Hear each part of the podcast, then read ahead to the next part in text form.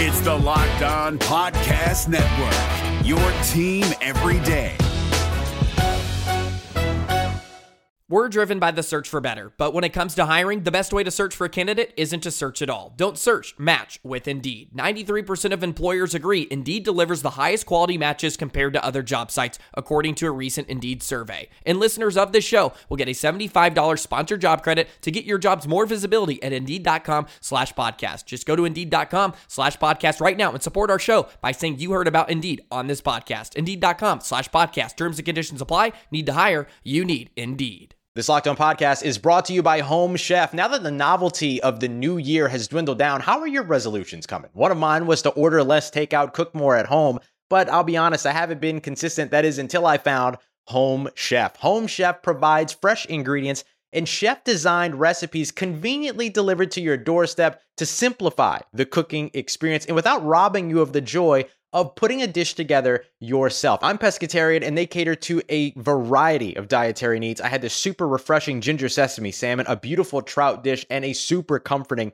shrimp and vegetable orzo dish, all of which took me less than 30 minutes to put together. For a limited time right now, Home Chef is offering all of our listeners 18 free meals plus free shipping on your first box and free dessert for life at homechef.com slash locked on. That's homechef.com slash locked on for 18 free meals and free dessert for life. Homechef.com slash locked on must be an active subscriber to receive free dessert.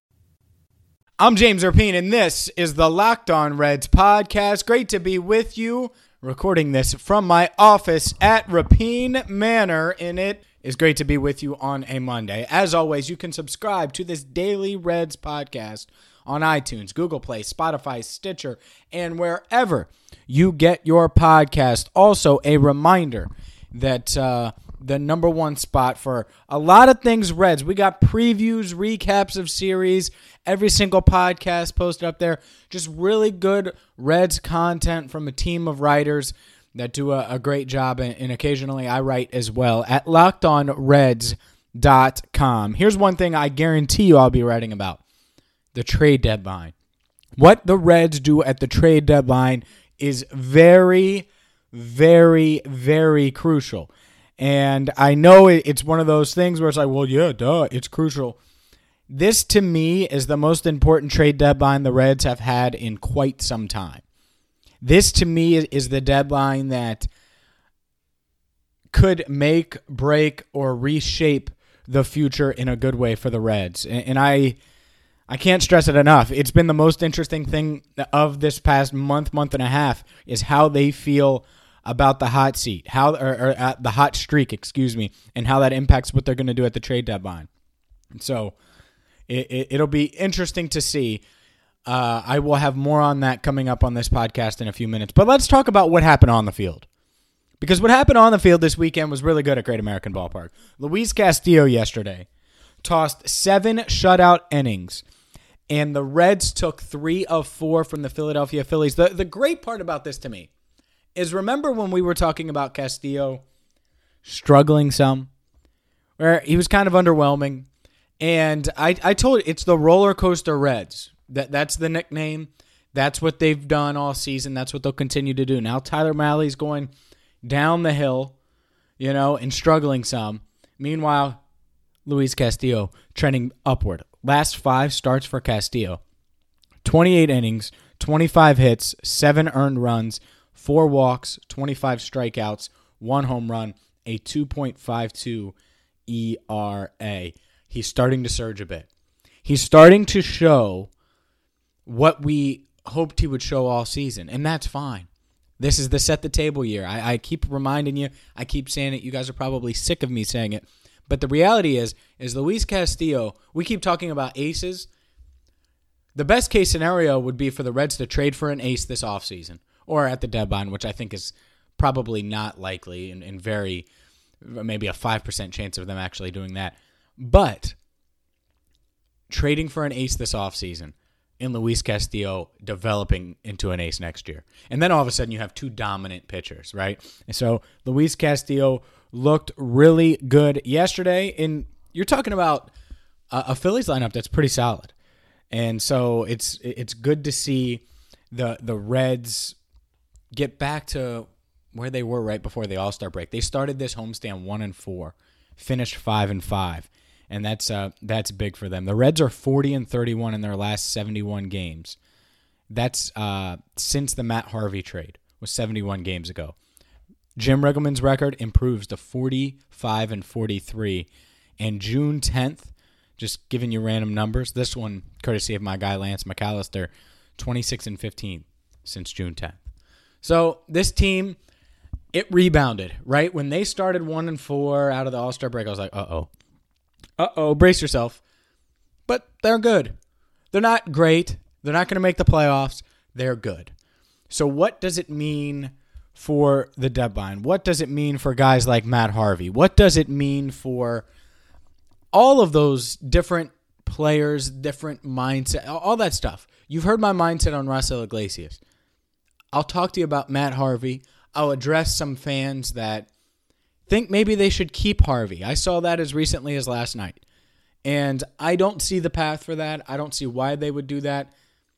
And in fact, I'm telling you telling you right now, even if you want him long term, there's no reason to keep Matt Harvey. But there is a chance he's a red tomorrow night past the deadline, and I'll explain why and I'll discuss that next. I'm James Rapien. This is the Locked On Reds podcast.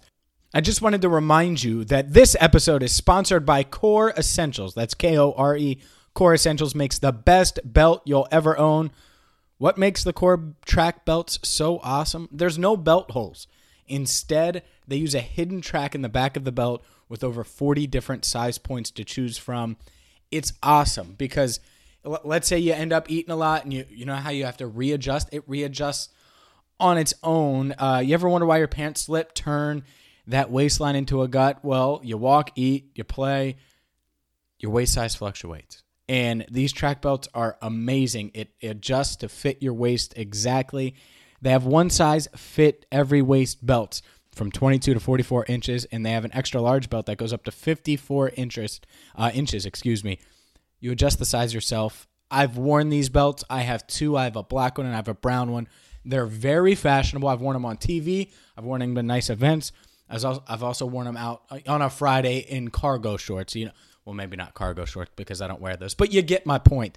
They go with anything, and they carry a 30-day money-back guarantee and a full one-year warranty against all defects, unusual wear, or breakage. So feel confident when you shop, and you know that you're covered. But trust me, you're going to love it and want to get rid of all your other belts. I got rid of two, literally two. I had a brown one that was reversible, got rid of it, got rid of my black one that was old. Now I have two Kore Essentials belts. Visit koreessentials.com to learn more and get your own Kore Track belt to see firsthand why it's the best belt you'll ever own. Seriously, once you go Kore Track, you'll never go back. And we've got a special offer just for our listeners. Save 10% off your order when you use code LOCKED ON at checkout.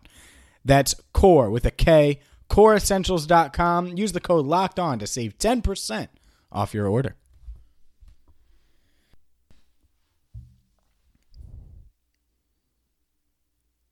Welcome back into the Locked On Reds podcast. I'm James Rapien, recording this uh, just shy of 11 a.m. on Monday. So we got about 28 hours until Major League Baseball's trade deadline, and it'll be interesting to see what the Reds do. I think, honestly, I look at it, and it seems like Matt Harvey will be traded, right? Except, isn't there a chance that this team could say, let's wait?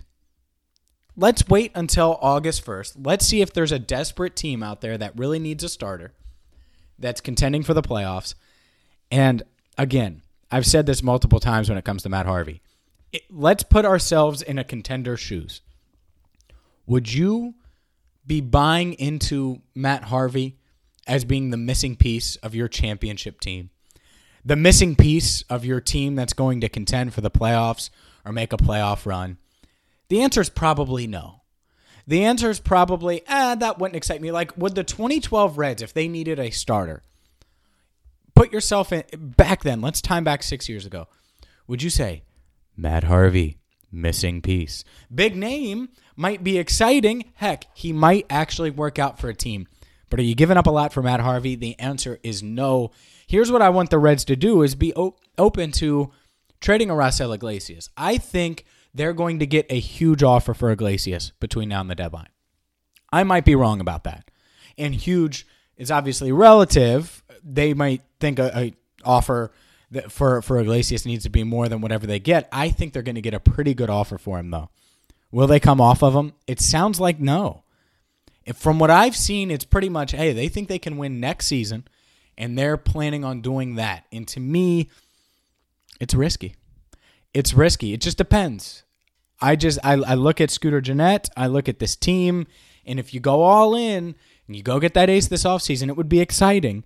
And I would like it and I would be excited for it. I would also wonder how big of a window you actually have. We've endured multiple years of this rebuild. I don't want it to be just for a two year window of 85 wins. I want it to be for legitimate contention. I want it to be, or I want it to be for sustained success. In in the path of keeping Iglesias and then trading Nick Senzel and Taylor Trammell for the ace you need. Well, that really hurts long term.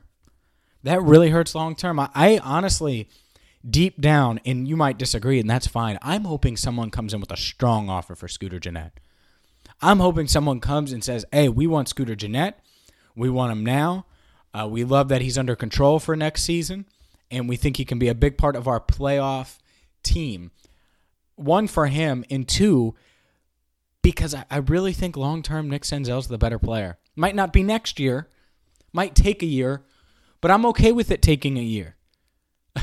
this team is in a division. Think about the division they're in.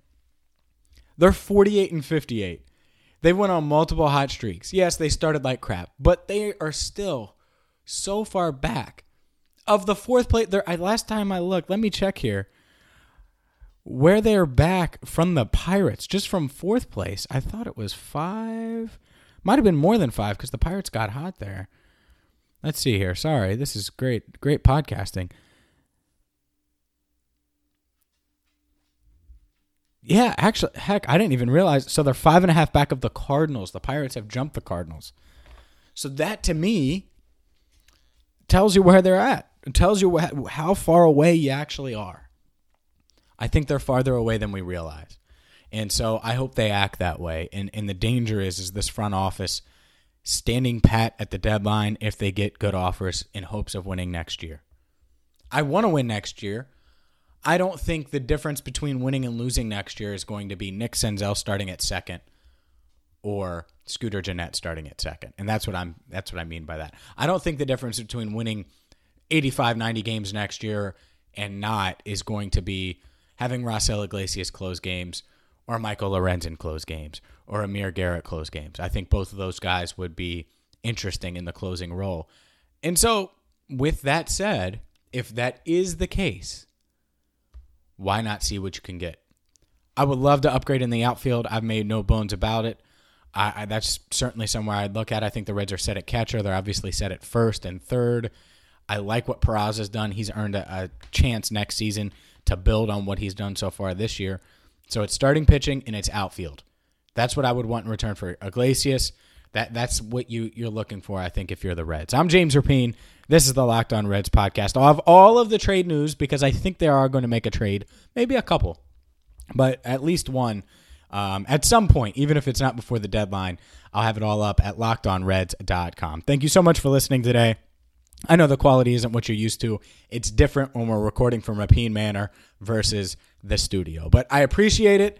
Until next time. By the way, you can subscribe, by the way, iTunes, Google Play, Spotify, and Stitcher. And the podcast posted every single one at lockedonreds.com. Until next time, thank you so much for listening to the Locked On Reds podcast. Hey, Prime members, you can listen to this Locked On podcast ad free on Amazon Music. Download the Amazon Music app today.